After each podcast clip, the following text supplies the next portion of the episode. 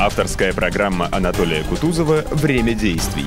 Реальные истории об активности, развитии и предпринимательстве в любой сфере. Время действий. Добрый день, уважаемые телезрители. Меня зовут Анатолий Кутузов. Вы смотрите программу «Время действий». Считается, что в России работают одни из лучших э, программистов, и э, сфера IT у нас развивается очень э, высокими темпами. А, давайте сегодня поговорим о предпринимательстве и о развитии этого рынка, о том, насколько легко начинать проекты в нашей стране, насколько начинать легко проекты в сфере IT. У нас в гостях Александр Егоров, мастер делового администрирования, серийный предприниматель, основатель и генеральный директор компании Рексофт, одного из крупнейших игроков российского рынка а, разработки программного обеспечения. А также основатель крупнейшего российского интернет-магазина Озон и платежной системы Ассист. Здравствуйте, Александр. Добрый день, Анатолий. Расскажите, что помогло вам добиться успеха в бизнесе и почему а, вы стали предпринимателем? Вопрос достаточно традиционный. Э, я так и не могу найти на него четкого ответа. Наверное, все-таки это связано по большей части с везением. Э, мне повезло на, на людей, которые попались в жизни, э, и как-то так вот по цепочке ситуация развивалась таким образом, что получилось что-то сделать. Но я считаю, что еще нахожусь в самом начале карьеры, так что еще есть возможность что-то сделать и дальше. Скажите, а что самым сложным было на пути развития к сегодняшнему моменту? Я так понимаю, что уже вы 20 лет в бизнесе, и вашей компании уже, можно сказать, два десятка лет. Да, мы отпраздновали в, этом, э, в прошлом, в 2011 году, 20-летие эм, компании Rexsoft. Э, действительно, срок такой большой, для, для нашей страны большой, для людей большой. А с чего начиналось развитие компании э, Риксофт? Как э, был создан бизнес? Чем занимались первые три года? Вот там Прохоров, говорят, э, штаны варил, кто-то там еще что-то делал из бизнесменов.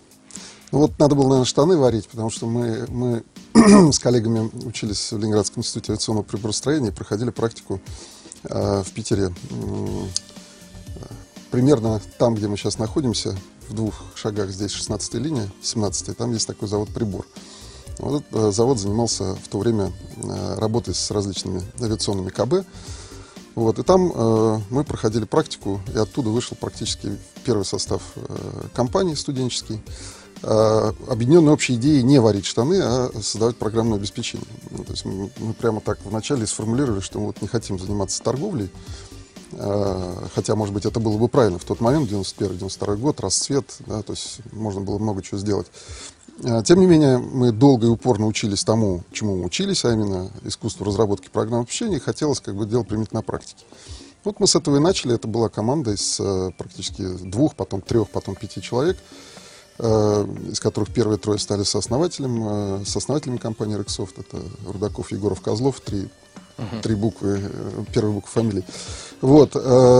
Дальше к ним присоединились коллеги, с которыми познакомились на практике, и пошло-поехало вот таким uh-huh. образом. А, Александр, скажите, а какие сейчас основные тренды на рынке IT? Он активно развивается, какие-то появляются облачные там сервисы, интернет э, активно развивается. Россия, по-моему, на первые места выходит в Европе. Социальные сети, новый iPad вышел. Ну, э, мне нравится эта область, почему я в ней работаю и не, не ухожу из нее по двум причинам. Во-первых, э, она действительно очень динамичная. То есть я считаю, что мы находимся ну, на одном из самых интересных может быть, кроме э, вот э, bioscience, да, там вот этой области биологических и э, генетических всяких вещей, на самом интересном участке, э, самым динамично развивающимся, это раз. Тем более динамично развивающимся в России, это два. Э, и вторая такая фундаментальная причина, это то, что э, работая в IT, э, есть возможность э, видеть, э, как развиваются другие отрасли промышленности, потому что Эм, мы являемся, в общем-то, ну, в основном при, прикладным неким э, сектором для остальных э, секторов экономики, и поэтому имеем возможность посмотреть, что происходит здесь, что происходит там, как живет ритейл, как живет там стройка, угу. э, как живет промышленность. Это очень интересно. Скажите, а не возникала идея э, создания бизнеса параллельного со сферой IT, так как вы хорошо представляете себе другие рынки, работая с ними как угу. контрагент, да, запустить компанию в области строительства отдельно или еще в какой-то области, в другой сфере? Ну, мы то время, когда можно было создавать такие диверсифицированные холдинги, проскочили, потому что ну, мы были очень, очень молоды, по сути, Э, ну, мы были студентами 4-5 курса, да, денег у нас не было, связей, административного ресурса у нас тоже не было, поэтому э, так сказать, принять активное участие в э, создании диверсифицированных, диверсифицированных структур, промышленных каких-то холдингов просто не могли по, по возрасту. вот. А потом э, рынки стали уплотняться, и потребовалась фокусировка. У нас достаточно такой наукоемкий, наукоемкий сектор, который требует полного полной концентрации очень сложно разбрасываться, поэтому я принимал участие в ряде проектов, или вот, например, э, значит, если брать там Amazon.ru, да, он э, создавался как IT-проект, просто потому что мы плохо себе представляли, что это не IT. Uh-huh. То есть мы тогда просто не до конца понимали, во что мы ввязываемся. То есть, когда выяснилось, что это просто классический ритейл, да, начались э, проблемы, потому что программисты с этим ну, как бы не очень разбирались. Пришлось там привлекать уже совершенно других людей, э, формировать другую команду. Она в результате от Рексофта отделилась в самостоятельное предприятие в 99 году. И там уже дальше продолжилась его история э, отдельная. Да? То есть такие опыты были, но мы предпочитали концентрироваться на том, где мы хорошо разбираемся. Александр, а вот скажите, вы, я знаю, входите в совет директоров технопарка «Ингрия».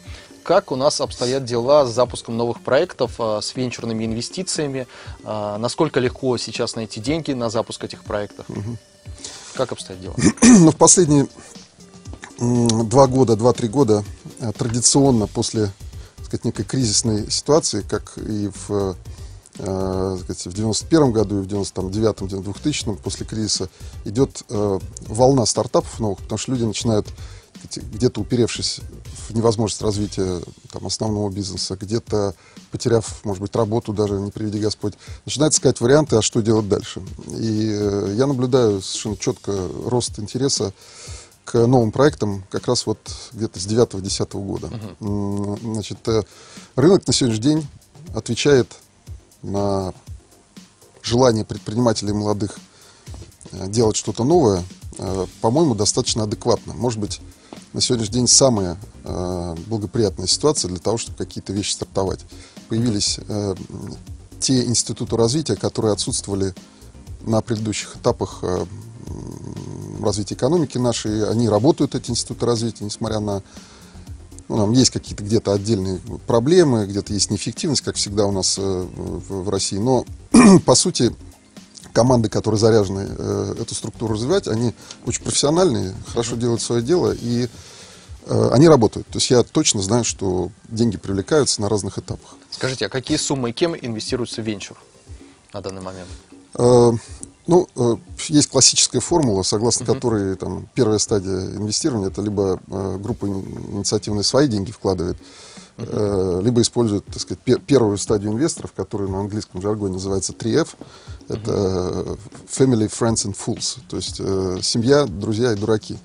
Э, это три, э, три категории, которые, по мнению значит, вот, э, по мнению классификаторов, дают деньги в, в безнадежно начальной такой ситуации, когда вообще непонятно, что будет еще с этим. Ну, дальше э, следует слой в классике, так сказать, бизнес-ангелов, то есть, э, как правило, либо предпринимателей, либо действующих крупных менеджеров, э, которые работают на какой-то основной работе, но имеют высокую степень дохода, имеют uh-huh. возможность себе позволить сказать, вложить какие-то небольшие для них деньги, там порядка там, сотен тысяч долларов, да, в какие-то интересные команды, э, где они видят перспективу, и не столько вложить деньги с целью там, заработать деньги, сколько реализовать свое, так сказать, э, может быть, желание поработать с молодежью, с чем-то новым, да, там, сказать, передать свою практику свою, подсказать что-то. Мне кажется, что эти мотиваторы, они значительно более весомые в данном случае, чем там заработать сколько-то на выходе, потому что у этих людей, как правило, все в порядке с деньгами уже. Хотя э, существуют э, замечательные случаи, когда люди, вошедшие на очень ранних стадиях, там, получали колоссальные совершенно доходы. Но это, так, мы понимаем всегда, что это один там, случай, на, может быть, на миллион. Там, или, Подождите, а есть у нас какие-то вилки, пределы вот этих а, порогов, где дураки отделяются от бизнес-ангелов, а бизнес-ангелы от пассивных фондов и так далее? Ну, есть некая классификация, которая всегда, как мы понимаем, условно. Обычно э, с помощью так называемого ангельского финансирования. Ну, обычно персональные средства вряд ли кто-то даже, так сказать, э, имея деньги, будет будет финансировать там проекты более там, полумиллиона долларов да, из, из персональных так сказать, средств. Потому что это, как правило, молодые люди, у них таких денег э, нет. Ну, может быть, у кого-то есть родители, у кого есть такие деньги. Ну, обычно это ограничивается суммами 300-400 тысяч долларов максимум, да, а так это все сильно меньше. Вот дальше ангельская фаза, ну, условно, можно сказать, что это там от, от, от 100 тысяч до, это может быть миллиона долларов. Миллион уже м, с трудом дают. А, а, а венчурные фонды миллион еще не дают, потому что это слишком маленькая для них uh-huh. сумма. И здесь вот образуется э, так называемый разрыв в, вот в этом инвестиционном лифте. Его сейчас пытаются э, разными способами закрывать. И один из способов это деятельность э, различных э, венчурных фондов. В частности, вот э, есть российская венчурная компания такая, да, у нее uh-huh. есть пара фондов, в частности, фонд пассивных инвестиций в ПИ. вот он как раз э, выделяет средства совместно с инвестиционным партнером, то есть кто-то еще должен вместе с ними обязательно uh-huh. инвестировать одну четвертую часть денег. Три четверти они докладывают, это максимально, там, если мне не изменяет память, то 25 или 28 миллионов рублей. То есть это вот тот самый искомый миллион долларов, который э, частникам уже трудновато, а нормальным фондам еще маловато. Да? Вот это пытаются закрывать. Я думаю, что со временем появятся и другие возможности. Сейчас Скажите, а какие основные проблемы в развитии стартапов в России? Вот э, запустили проект, да, или пытаются запустить, а может быть недостаток квалификации тех, кто этим пытается заниматься, может быть недостаточно выстроенная экосистема, может быть что-то еще, если это ну, сравнить я, с Западом. Я не думаю, что есть какие-то специфические российские э, особенности развития стартапов. Говорят, что э, в Америке намного проще запустить проект э, в Силиконовой долине, все находится рядом, в один день можно чуть ли не пройти по улице и получить те деньги, бизнес-план тебе э, напишут или сам помо- помогут написать, а в России с этим сложнее. Ну, есть два момента в той же самой Силиконовой долине, хотя не обязательно в ней. Это сложившаяся действительно система, которая состоит не только из предпринимателей, которые ищут инвестиции, инвесторов, которые их дают, огромное количество вспомогательных, э, так сказать, сервисных, назовем так, предприятий да, или служб или компаний. Это э, юридические, консалтинговые, там, э, рекрутинговые компании, которые подбирают команды и так далее. Все это позволяет, э, на самом деле, сделать то же самое, что мы делаем здесь, ну, просто чуть быстрее и, может быть, чуть качественнее, хотя это ну, не является определяющим. В связи с этим э, труба-то такая же, только она работает намного эффективнее, быстрее, и она толще. То есть поток проектов, который идет, ну, колоссальный. Это создает э, значит, уверенность у человека, что ну, техническую часть работы либо он сам сделает, либо ему помогут сделать. Да? Это раз. Второй момент, э, ну, конечно, э, больше венчурных денег и слой инвесторов, это не только сами фонды, их партнеры, но и те люди, которые работают инвестиционными аналитиками, так сказать, ну, другими, другие функции выполняют в фондах, они более опытные, э, сказать, привыкли делать эту работу, делают ее быстро, качественно, профессионально. Да? У нас с этим э, есть пока сложности, потому что ну, вот, создается фонд, значит, туда набираются коллеги, которые должны проекты отсеивать. Э, э, они достаточно молодые, например, они только после, не знаю, не знаю, Финека или экономического факультета университета, они теорию все знают, бизнес-план считать умеют но в бизнесе никогда не работали, там 20, 25-26 лет, вот он, он смотрит, он просто не хватает опыта понять, что с этим проектом делать. Да? Вот в Штатах понятно, что это слой этих людей, он просто за годы уже наработался. Вот. Ну и э, еще есть немаловажный фактор, это э, сложившаяся история успеха.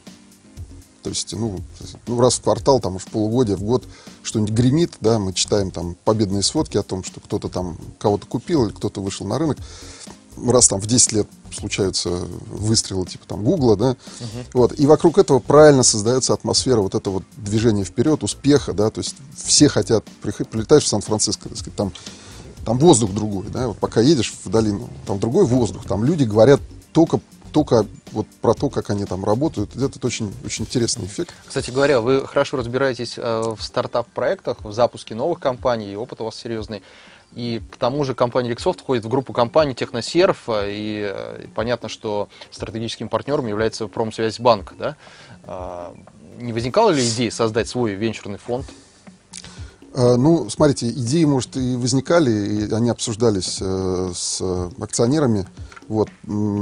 Пока в области информационных технологий э, эти эм, этого фонда не создано. Насколько мне известно, ну, группа большая. вот, но в части э, инвестиций в другие активы, э, собственно, есть структура, которая этим занимается.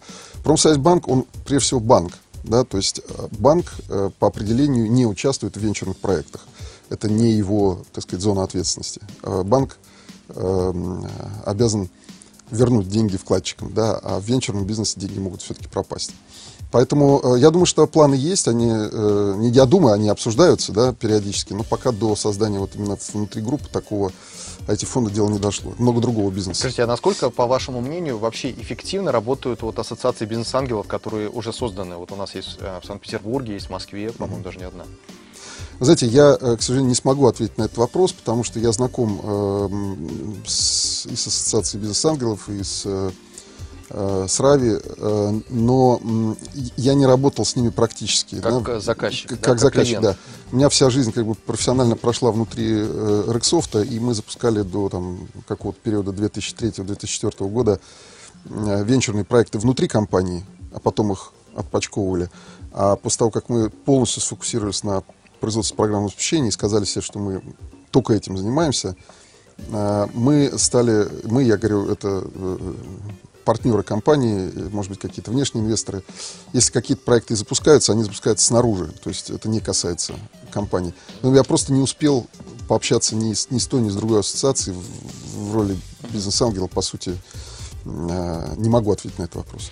Александр, скажите, а в какие э, направления развития IT э, сейчас инвестиции наиболее актуальны? То есть вот а, мобильные приложения, социальные игры, облачные сервисы, какие-то новые системы ERP и, так далее? Да все растет. Э, как я сказал выше, IT это сервисная область в основном, да, то есть она помогает людям делать какую-то другую работу. Поэтому где растет э, сама, сама экономика, сам сектор экономики, да, там, там и IT параллельно растет. В России специфическая ситуация у нас, э, несмотря на то, что постоянно предсказывают слияние с, так сказать, с общемировыми тенденциями, но у нас продолжают э, в силу специфики рынка, его огромного размера э, и быстрого роста, продолжают оставаться ниши, где можно оперировать на локальном российском рынке, не заглядывая никуда, так сказать, так сказать за границу, не делая попытки интернационализации э, продукта или услуги, да, и при этом быть супер успешным. Да, ну, приведем качестве примера э, всем известную там, компанию 1С, да, которая хоть и имеет э, сказать, внешнее, внешнее присутствие в СНГ и, возможно, в каких-то других странах небольшое количество, но общем, основные деньги зарабатывают в России. Это пример э, того, что можно и не, не ориентироваться на, на мировые тенденции. Да? Вот. А в целом, э, ну что, понятно, что э, очень многое происходит в области конвергенции мобильных вычислительных мощностей, да, практически уже слияние произошло. Сейчас переделываются все системы на новый сказать, лад, на новый манер работы. Ясно, что а, будет продолжать а, развиваться а, SaaS-модель, да, то есть предоставление mm-hmm. программного обеспечения как сервис с использованием каких-то удаленных площадок, то есть э, экономия на собственной IT-инфраструктуре, не надо держать у себя там э, сервера и так далее, и так далее. Хотя, опять же, если брать Россию, здесь развитие идет крайне осторожно. Люди с недоверием относятся к внешним сервисам, и, в общем, может быть, их печальный опыт прошлый э, дает им основание это делать. Но мало-помалу тоже это движение происходит. Э, я думаю, что это будущее, конечно же, тут. Скажите, а если бы вы продали э, компанию, вот та доля, которая у вас сейчас есть, и у вас э, появилась большая сумма денег, то, может быть, вы занялись бы чем-то другим, вложили бы деньги в новые какие-то совершенно отрасли или войти, но конкретно в определенное направление? Э, ну, я такую идеологию значит, преследую, что я не, не, не инвестирую пассивно, да, то есть э, пока есть здоровье, силы и какой-то опыт, я предпочитаю инвестировать в те области, в которых я, а, что-то понимаю, и, б, могу помочь, э, так сказать, в развитии соответствующего проекта. Э, значит, э, а понимаю я только, по сути, в IT. Да? Независимо от тех сумм, которые uh-huh, uh-huh. я инвестировал бы теоретически в какие-то новые проекты, это было бы что-то вокруг IT или IT-инфраструктуры. Я думаю, Скажите, что... в области IT, какая, как вам кажется, необходима господдержка, в принципе, не только даже в IT, а в области развития инновационной среды у нас в России? Опять же, сравнивая с Западом. Я знаю, что у вас а, бизнес а, в разных странах, да, есть представительства в других а, странах Европы. Вот, угу. Вы, наверное, имеете хорошее представление об этом. Ну, э, вообще говоря, э, степень господдержки в, э, за рубежом, скажем так, она сильно преувеличена.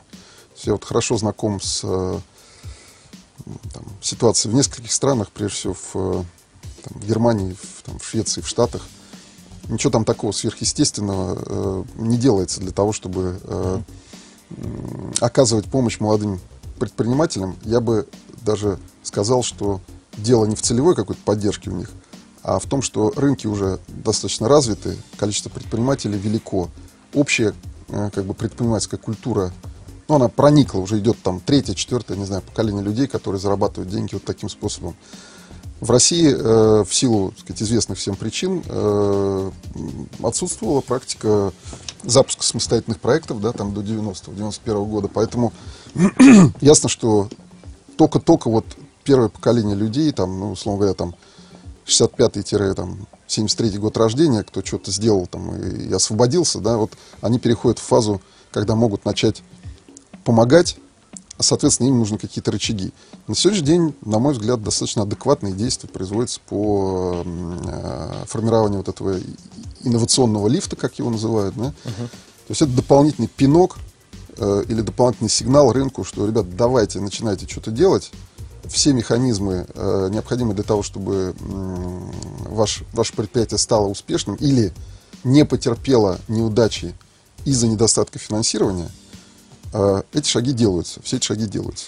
Вот я знаю, что вы не верили, в принципе, в проект Сколково и не очень поддерживали идею платежных терминалов. Какие, в какие проекты не верите сейчас? Вы читали какие-то предыдущие, да, материалы? Да, я готовился к программе, видел, в прессе есть такие высказывания. А, я э, был э, скептически настроен по отношению к Сколку, потому что было очень много сигналов о том, что проект закончится инфраструктурным проектом, а инфраструктура как таковая, то есть дома и там сети, и это, конечно, все очень здорово, но это ни к чему не приведет, ну, как само по себе. Но я рад тому, что я ошибся, и я, собственно, это уже некоторое время назад признал, потому что даже из э, круга моих близких знакомых коллег, э, сейчас я скажу, раз, два, три, три компании уже произвели то действие, ради которого вообще Сколково был создан, а, был создан а именно а, значит, из внутрикорпоративных каких-то наработок, на которых в текущем бизнесе не хватало там, времени, денег, там, внимания и так далее, сказали, о, у нас есть вот эта идея, давайте наконец попробуем реализовать, потому что там дают рычаг, да, ну, то есть можно получить грант, можно попробовать рискнуть. Вот три питерские компании уже получили э, этот грант. Механизм совершенно прозрачный, все работает. То есть э, я Кстати, вот говоря о Сколково и об образовании, я знаю, что вы окончили программу MBA. А что вам это принесло персонально? Стоит ли идти учиться предпринимателям на эту программу, по вашему мнению? По личному опыту? У меня очень хорошая группа была э, на MBA, и мы до сих пор все общаемся. И вот В этом году будем отмечать десятилетие поступления. Мы в 2002 э, году э, поступали в Стокгольмскую школу экономики. Идет, идут дебаты 10 лет. Э, надо это или не надо? Потому что в группе было там, ну, человек, может быть, 5 предпринимателей и человек 20 менеджеров, 25. Очень интересно. Некоторые менеджеры за эти 10 лет стали предпринимателями, некоторые предприниматели стали менеджерами. То есть идет такая конвергенция. Но никто не сказал, что это было не нужно. Это uh-huh. дело не только в образовании и в понимании того, что ты... То есть каждый нашел свое. Каждый нашел свое. Само обучение было ну, как бы очень полезным. И те связи, которые образовались после обучения, они безумно важны, помогают очень. Скажите, а зачем человеку деньги? Много ли вы тратите как бизнесмен? Э, много ли я трачу как бизнесмен на себя? На или... себя и потребление. Ну, да нет, я не очень э, сфокусирован как бы на такое вот, потребление ради потребления. Я вижу деньги как э, инструмент э, реализации каких-то целей и программ, прежде всего, да. Ну, как бы понятно, что мы живем в материальном мире, нужно, чтобы это было все сказать, в, идеале все должно быть хорошо. Александр, да. у нас, к сожалению, да, немного времени, буквально одна минута, да. У меня быстрый и интересный... Так вопрос-то все-таки много или мало? А много я, или мало? Я, я считаю, что нормально немного. Понятно. Блиц-опрос а, для вас. Да. А, верите ли вы в Бога? Мы только что обсуждали, что этот вопрос э, с моей коллегой э, из э, пресс-службы, что этот вопрос некорректный, но э, вы же знаете, что все верят. Ваша все завет... люди во что-то верят. Ваша заветная мечта. Смотрите, либо Бог есть, либо Бог нет. Кто-то верит одно, кто-то... Я верю в Бога, да. Ваша заветная мечта? Э, моя заветная мечта... Э, ну, тут патетические как бы вещи. Я могу сказать, что моя заветная мечта, чтобы, чтобы у моих детей в нашей стране было будущее. Такое мечта. Ваша такая. любимая марка автомобиля, стиль вождения? Ну, я до, довольно давно езжу на BMW. Э, ну, Дальше с, понятно. Соответственно, да. Э, сколько лет хотите прожить? На все воля Божья. Самая большая неудача в жизни?